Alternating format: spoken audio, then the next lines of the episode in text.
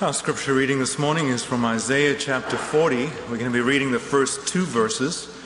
You can find it on page 599 in the Pew Bibles in the rack in front of you. That's Isaiah chapter 40. We're reading the first two verses.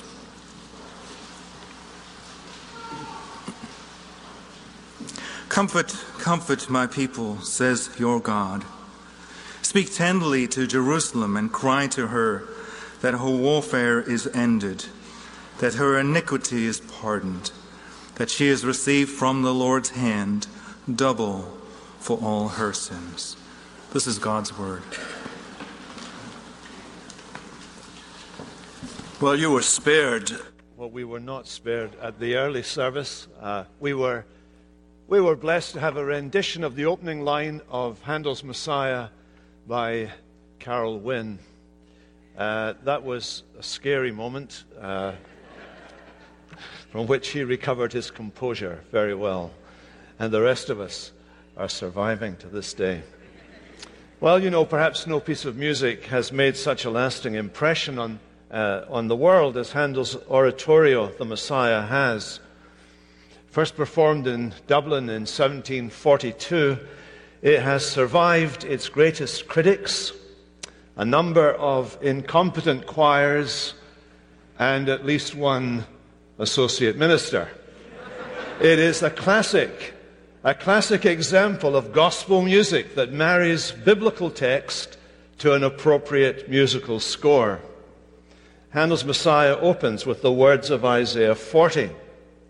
Words I think that best capture the apostles' great theme, the messianic hope the hope of salvation and redemption that are in Christ Jesus the Messiah.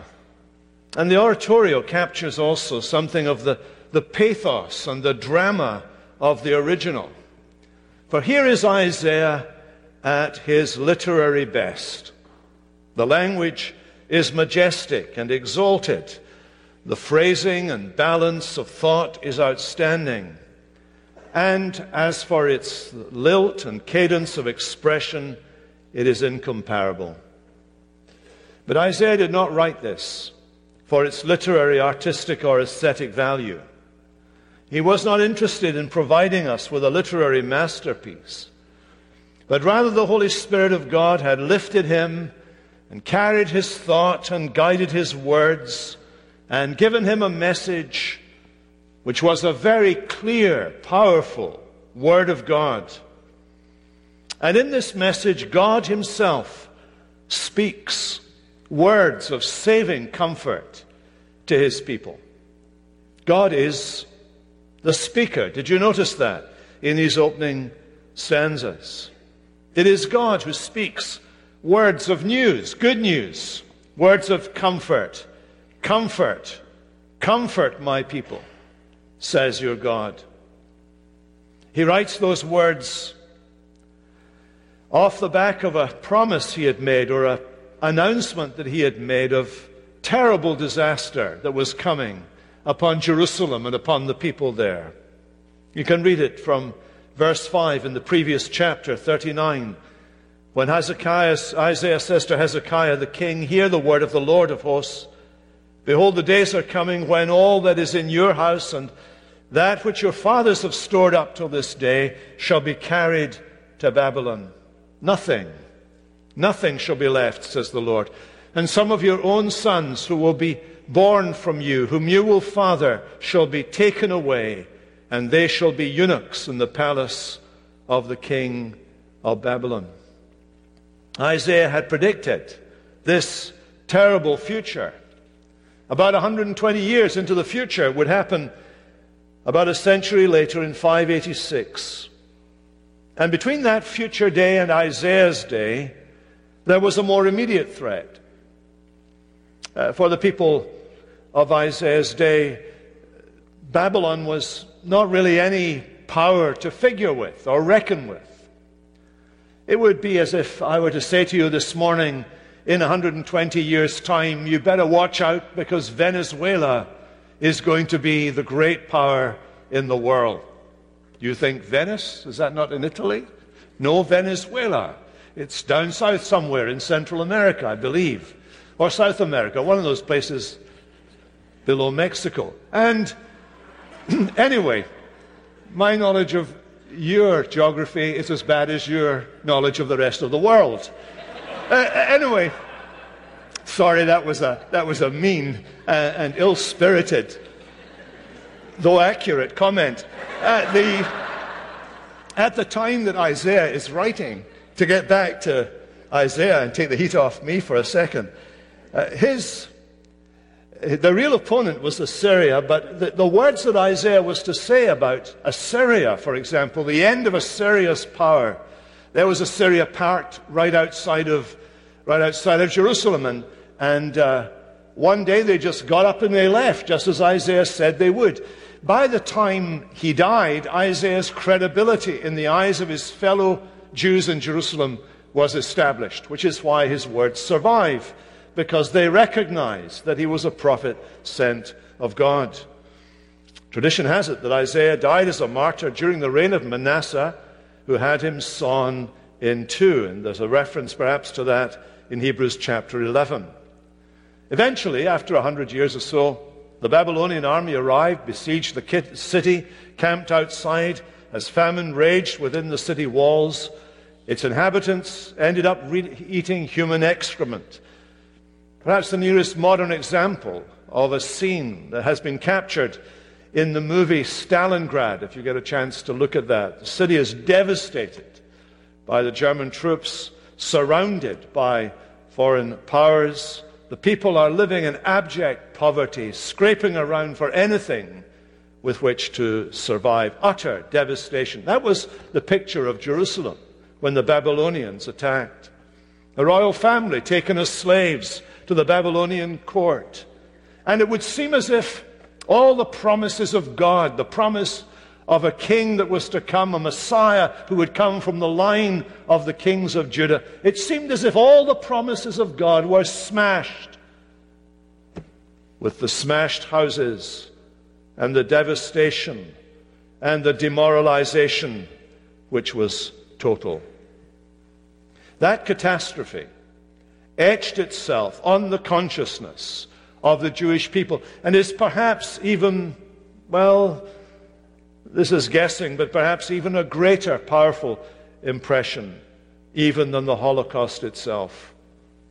No greater contrast could be imagined between the reality of the exile and the promises of God on which those people had placed their trust. And so the Babylonian invasion precipitated a crisis of faith. Where was God? How could this happen to them as God's chosen people? Where would the promises of the Messiah and a future kingdom be fulfilled? Was it all a pipe dream? Was God able to deliver them? Was God, in fact, even willing to deliver them? Those were some of the questions. And Isaiah spent most of his life warning of that coming disaster. Starting from chapter 1, where he announces that, that the people of Judah and Jerusalem are a sinful, they are a nation marked by iniquity, full of iniquity.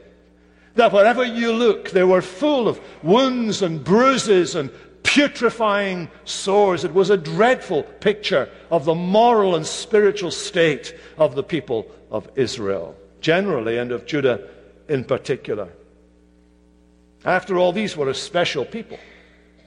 For about a thousand years, those people living within the proximity of the tabernacle or later the temple could have seen every day a tower, a pillar of smoke or cloud hanging over the Holy of Holies, and by night a pillar of fire above the Holy of Holies as a mark of the supernatural nature of the God whom they worshipped. For a thousand years, they had story after story after story of deliverances and, and rescues, last minute moments where they were, they were just pulled from the flames, as it were, when the seas opened and, and they were able to cross the Red Sea, when they were sustained for 40 years in the desert, when the, the River Jordan opened to let them cross over into the Promised Land, when their enemies were subdued and conquered, when Elijah and Elisha come along, and by their powerful demonstration of the, of the work of God and those miracles, shows them that God has spoken to them. Again and again, what had they done?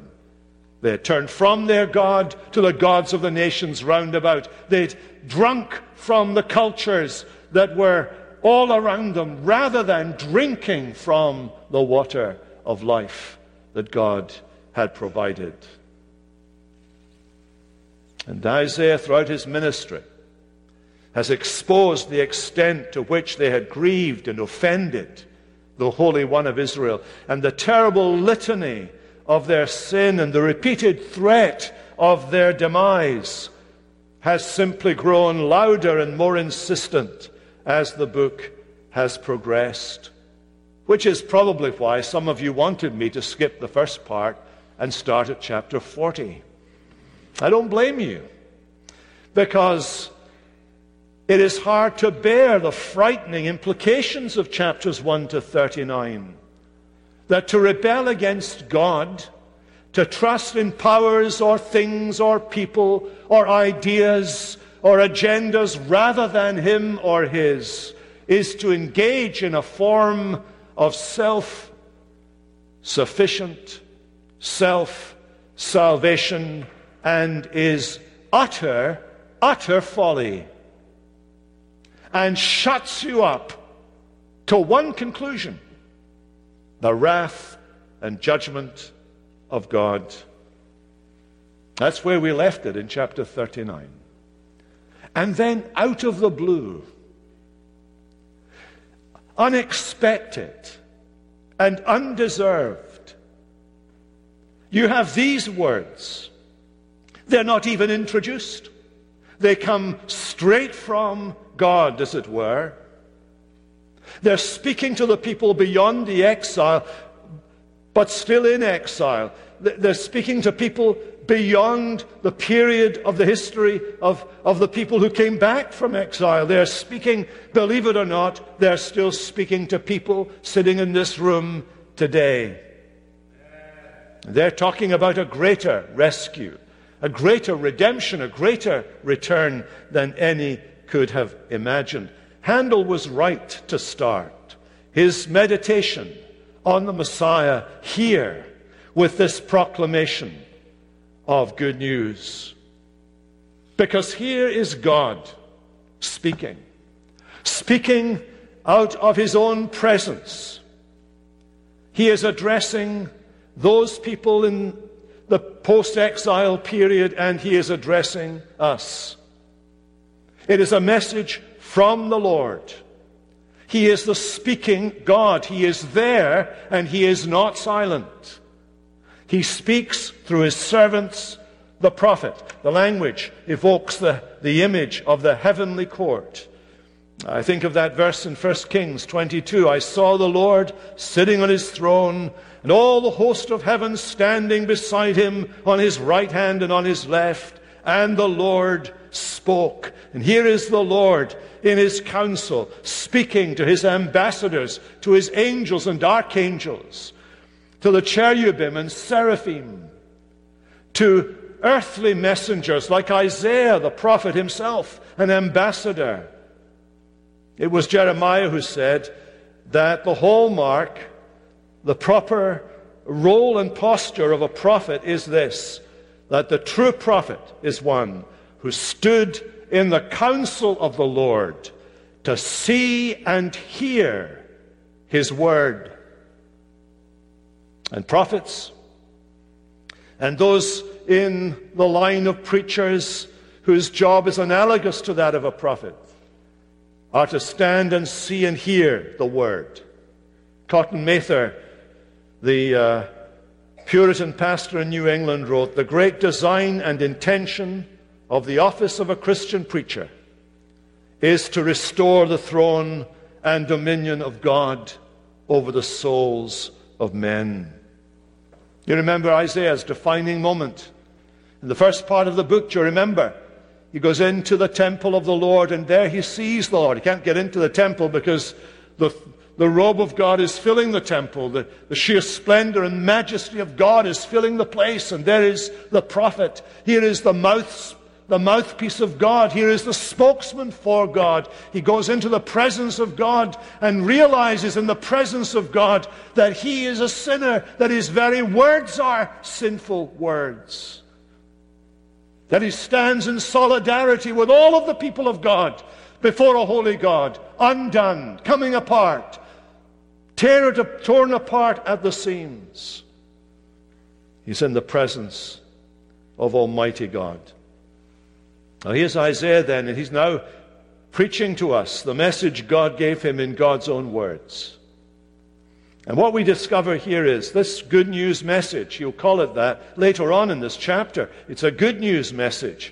We call it a gospel message. He tells us that this good news is a message sent by God, addressed to his people, concerning their salvation. Let me break down that sentence. The good news is a message sent by God. There's the first thing. Look at the text. Says your God. In other words, there is no other speaker at this point. The gospel is, first of all, a message you hear from God. And the content of the message, the heart of the message, the substance of the message, is the work and act of God Himself. And in many ways, that message blows away some of the misconceptions people have about God. Some think of Him, don't they, as a cosmic tyrant, a bully who throws his weight about someone who's only interested in curbing our fun, a hard nosed God who delights to exact punishment, who hides behind the curtain or behind the corner till you put a foot wrong, ready to pounce on you. Is that your image of God? You see, nothing could be further from the truth. You go back to the human story, right to the very beginning of the human story, to our first parents in the Garden of Eden, how does, how, what does God do with those first human beings? There's all kinds of talk, isn't there? There always is.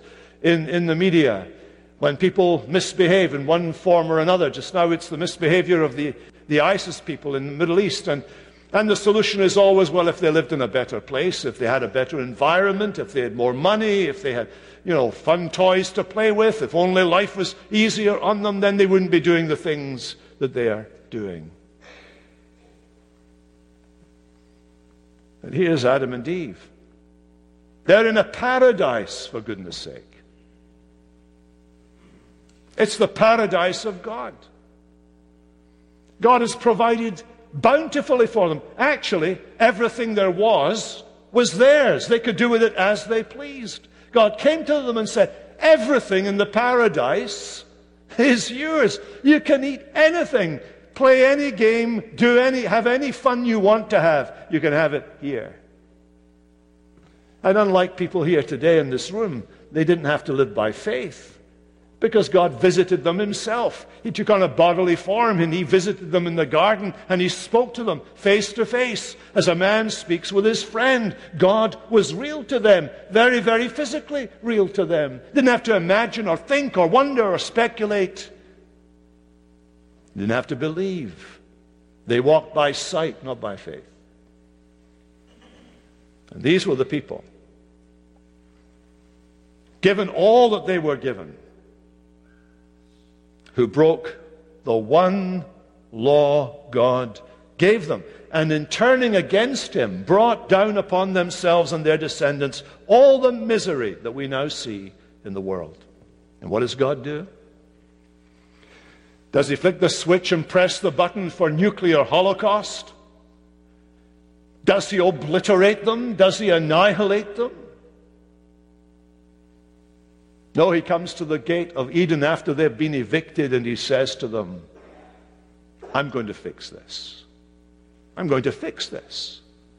I'll make you a promise that an offspring of this woman will one day destroy the works of the devil. And I'll do it. I'll do it, says God. Well, he who speaks the word comes with a message, a message that's sent from God and is addressed to his people. Comfort, comfort my people, says your God. Now, I want you to notice what the state of the people is that receive this message. He's obviously addressing the people who return from exile in Babylon, but as the book progresses, we discover that he's not only talking to people from Israel or, or Judah, he's talking about he's talking to people all around the world because they're going to be impacted by what this message contains. And here's the condition of these people. Three words describe it. First of all, there's the word warfare. Warfare, verse 2. These people are in a state of war. War is the converse of peace. According to the Bible, human beings are constantly, since the fall, in a state of war with God. We are his enemy. He is our enemy. We actually feel that he is our enemy. He is against us. That's, that is the great lie that Satan has sent around and that we are buying into and believing. God is against me. And we return the compliment I am against God.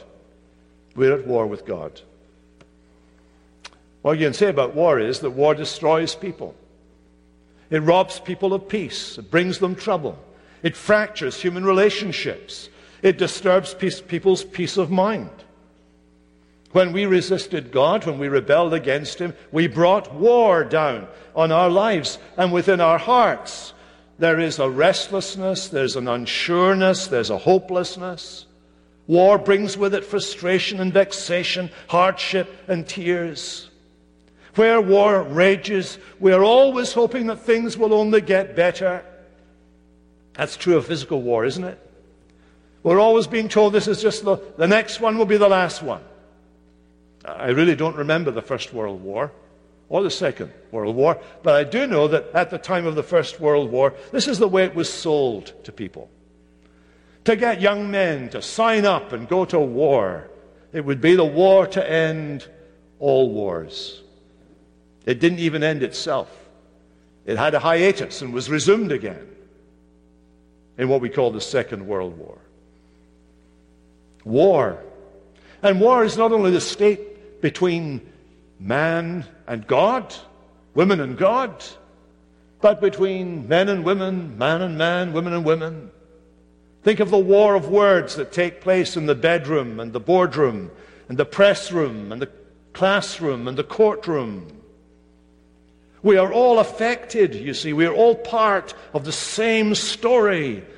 As Shakespeare said, one touch of nature makes the whole world kin. We are all kin. We are all part of what human nature is. And we are in a perpetual state of war, of, of being at odds with God, but also at odds with one another.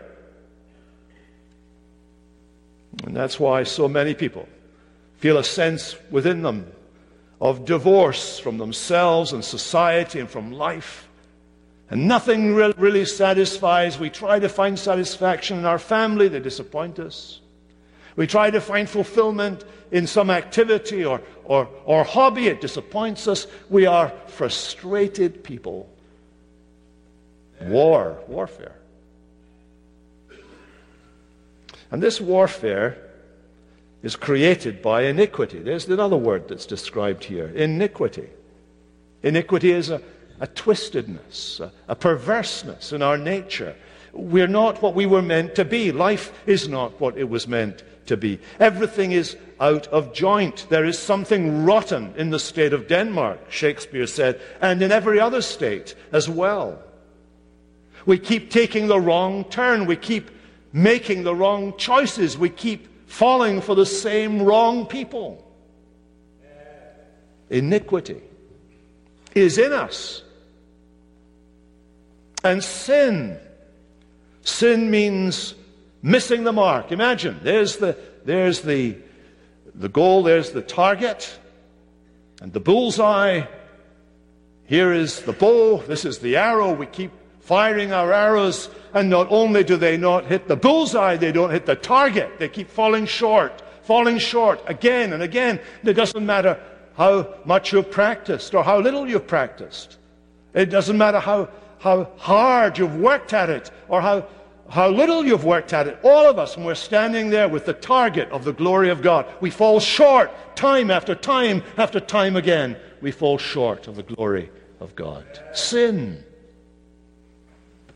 And iniquity and sin are the causes of the war in the hearts and minds and in the relationships between people and countries, between persons and things. Everything is wrong, it's out of joint. If I can get into trouble, Christine. My wife was experimenting before she was my wife with knitting. And bless her heart, she wanted to make her boyfriend a sweater. Actually, it was one of these button up cardigan things. I don't know what you call them. Anyway. And it was a brilliant, brilliant. It would have fitted me brilliantly if I had somehow or other looked like this. Uh, seriously. But it was brilliantly done. It was an experiment. And it was an experiment that I appreciated because it gave me a sermon illustration. The whole world, the whole world is out of joint. Nothing is the way it's meant to be. I want you to look at this again here. You see, that's the state of these people that God is speaking to. But he identifies them even more closely. Do you notice that? Did you notice two possessive suffixes used here, presenting two sides of a relationship? My people and your God. Those words are important words in the passage.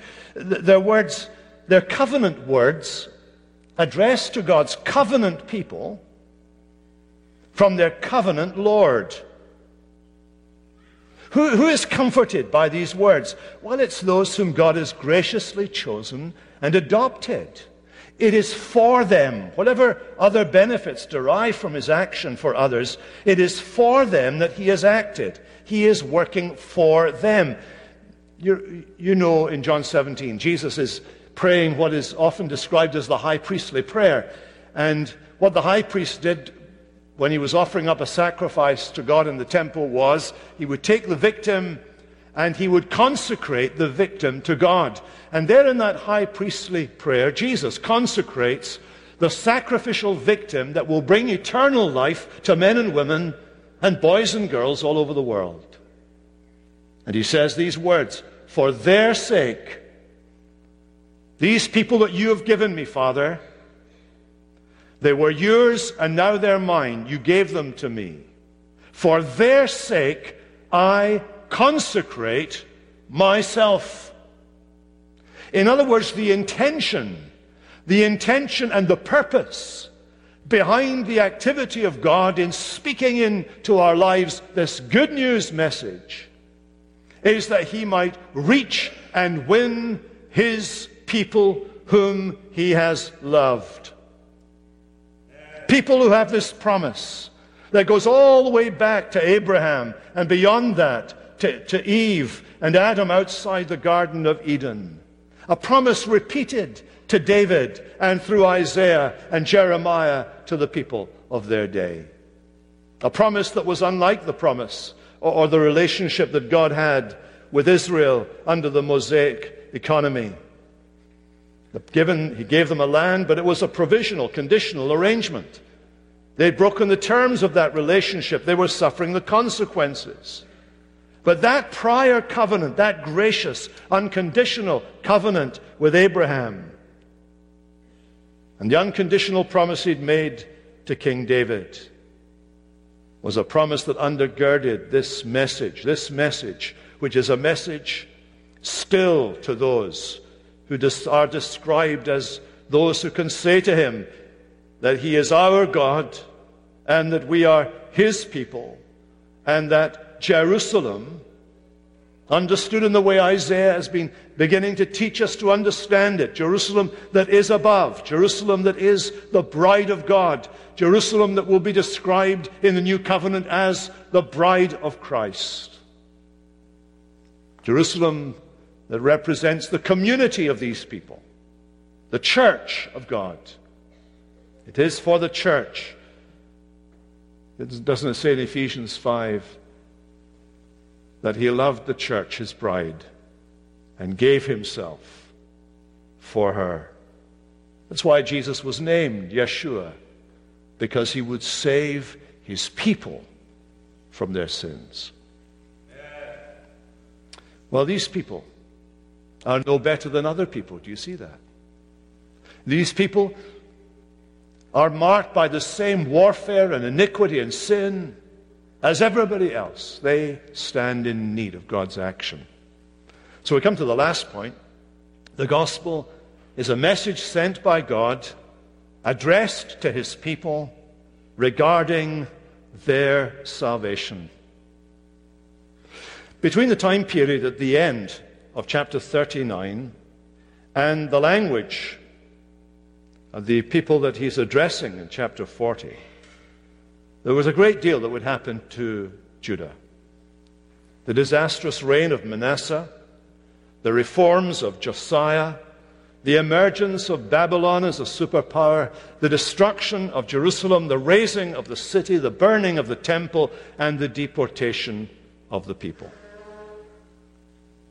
And one of the great hallmarks of that period was that there was no comfort.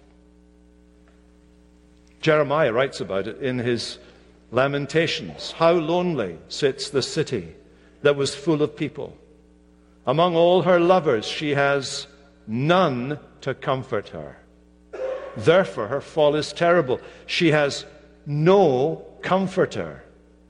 Zion stretches out her hands, but there is none to comfort her. And then Zion gets to speak. They heard my groaning, and yet there is no one to comfort me. There's great intensity and emotion in that language. And it's emotion, an emotion that's captured by repetition in these opening words comfort, comfort, comfort my people, says your God. In fact, that word will be used another seven times in the chapters that follow. It will drive the message. This good news message of God is intended to comfort his people. The first time this word occurred is in chapter 12, where we have a song of praise in which the voice of believing Israel testifies to its faith in God's latter days promise of salvation. And they say in chapter 12, verse 1, You will say in that day, I will give thanks to you, O Lord for though you were angry with me, your anger turned away that you might comfort me. When would he comfort his people? Here in chapter 40, we have the announcement of the beginning of that comfort. And this word, you know, comfort, is it's not one of the grand set piece words it's not like supercalifragilisticexpialidocious or floccinaucinihilipilification or anti-disestablishmentarianism or something really impressive like that. It's an ordinary, everyday word. It's the word you use of a parent going to the crying child and lifting the child up and holding it close, holding it, kissing its forehead, comforting it. It's the word you would use of a friend going to visit someone seriously ill in hospital, sitting by their bedside and taking their hand in their hand, comforting them. This is God stooping to our weakness, mighty though He is, stooping down. And do you notice He's speaking words of compassion? Look at the, the look at the way He tells the, the speakers to speak. Speak tenderly, he says to Jerusalem. Literally, it means speak to the heart. Speak to the heart of God's people. And proclaim to them, announce to them. Do you notice The speakers that God is calling into service here have not to say to people, listen, this is what you should be doing. This is what you have to do. You want sorted, these are the measures that you must take. Speak tenderly to the heart of the people. Tell them what I am doing, what I have done, God says. Announce to them the good news of my action on their behalf. What is he to say? Look at the message. Their warfare is ended, actually accomplished. There's been an action, a big action, a class action. It has accomplished something, and it's this the warfare has ended. There is peace. There's peace with God. Having been justified by faith, there's the action. We have peace with God through our Lord Jesus Christ. There's going to be peace between Jew and Gentile because by this action that God is going to take to, to do, He's going to take these two opposing forces and reconcile them. They'll be reconciled into one man, one new humanity by the action of God. Reconciled. Peace with God. Their warfare has ended. Peace breaks out at last. How is that possible? Well, look at the second clause. Her iniquity is pardoned. Do you remember I said iniquity is the perverseness and twistedness in our nature? There is something hurtful and harmful at the root of human life, but now iniquity is pardoned. Now, the language, the pardoning language there, is drawn from the sacrificial system, from Leviticus. And the language is saying two things. And you will best understand these two things if I tell you the proper words for them that you will know because you have had them taught to you so many times before.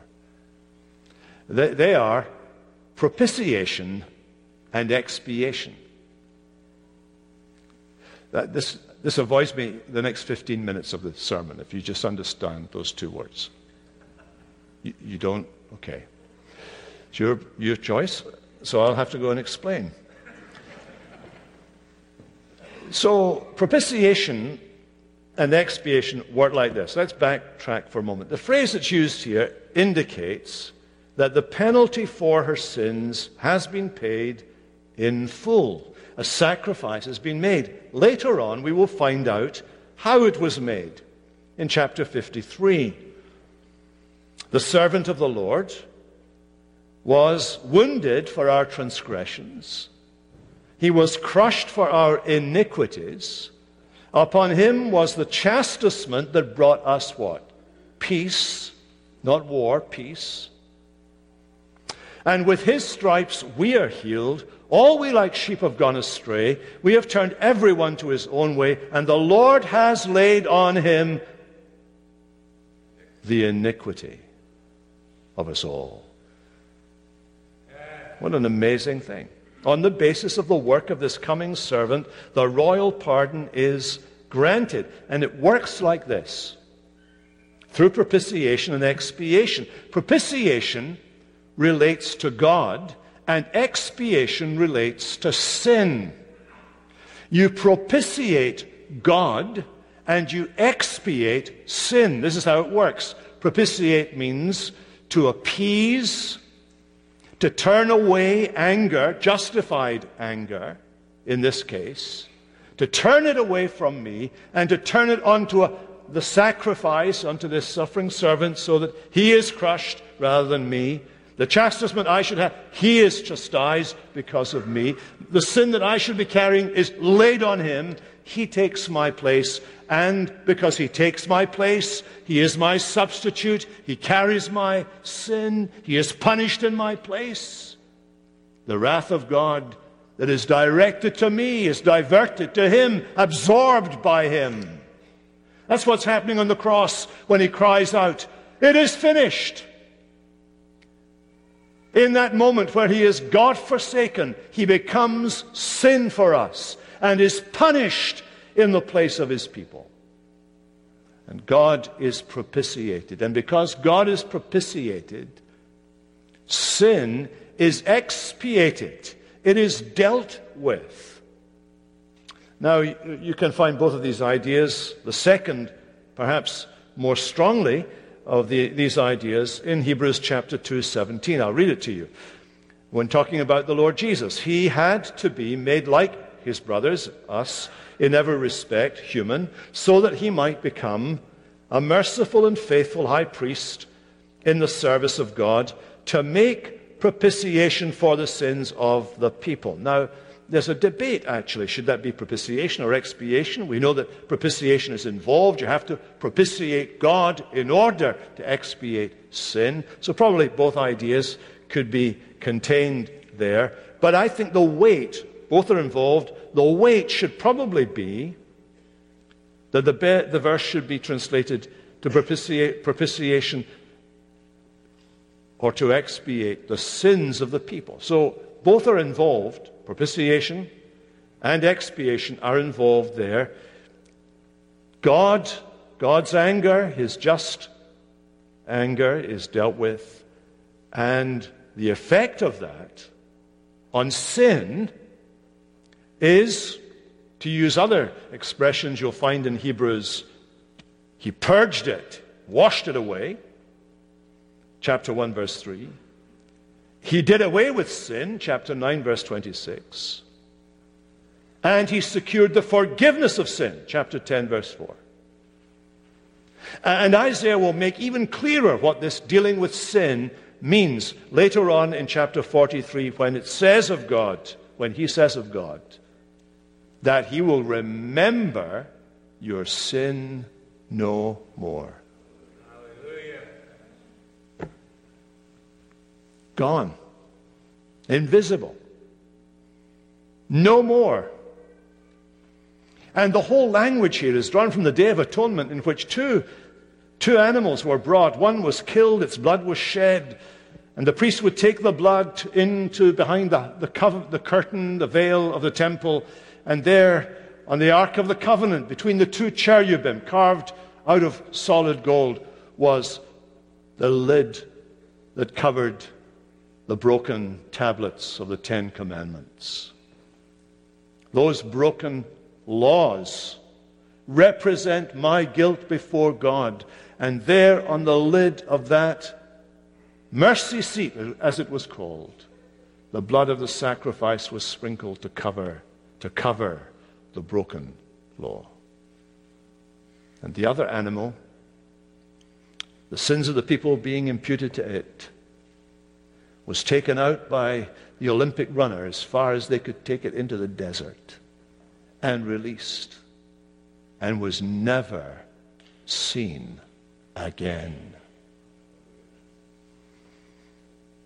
This is the run up to, Christmas, to Easter. It's always a run up to Christmas, but Easter comes before then. And on the cross, that's what Jesus is doing, you see. Our sins are operationally invisible to God because of Jesus. And then lastly, she's received from the Lord's hand double for all her sins. Now, I want you to notice again, it's the Lord's hands. There's no human hand involved in this process, no human instrument, no human activity guarantees the effectiveness of this. It's all of God from beginning to end. And what has God done? He has, what she has received from him is not a quid pro quo. God is not simply measuring out a correct supply of pardon that exactly matches the amount of sin. No, no. What God gives is more than, double than, Far more than you can even ask or think. He gives generously, superabundantly, over and above what they could possibly imagine. A double portion of grace, all the grace that they need. It is, it is a message that God brings to us this morning of unprecedented, unmeasured, unmerited grace that is freely given to Jesus' people. Do you think of God like that? John Calvin says, No one will ever reverence God but he who is confident that God is favorable towards him. Are you confident today that God is favorable towards you in Christ? Let these comfortable words comfort your heart. Now, where do these words fit in the history of redemption? They were transported to Babylon uh, about 200 years after Isaiah spoke. Some came back, but they never returned from exile. Some came back to Jerusalem and Judah, but it was still under Persian control, and then Greek control, and then Roman control. In fact, as early as the first century, Jews were still conscious that they were still in exile, that they had not yet heard God's comfortable words. We know that because Luke in his gospel tells us that there were still people in Jerusalem who were waiting, waiting, waiting for the comfort of God. I think Luke uses in some of the translations into English the word consolation, but it's the word parakaleo, which is the same word for comfort used in the Greek version of Isaiah 40. They were waiting for the comfort of God. And one of those people, a man called Simeon, saw a young couple come in to church one day holding their baby. When he saw their baby, a light went on in his head. God has come to comfort his people. My dear friends, the Lord Jesus is our great comforter. He has come to comfort our hearts with the pardon and the forgiveness and the multiple blessings that He brings. And that comfort from God is part of the daily experience of the child of God. Let, let, me finish by quoting from the Apostle Paul in 2 Corinthians chapter 1. Blessed be the God and Father of our Lord Jesus Christ, the Father of mercies and the God of all comfort, who comforts us in all our afflictions, that we may be able to comfort those who are in any affliction with the comfort with which we ourselves are comforted by God. Did Paul enjoy Isaiah 40? I think he did. He got more comforts into that sentence than you can imagine. His message God is a comforting God. May you find him to be that for you today. Let's pray. Father, we thank you that you have acted in Christ to satisfy your justice, to turn away your wrath, and to cleanse and pardon your people. We praise you that we are ransomed, healed, restored, and forgiven through your Son, our Lord Jesus. Amen.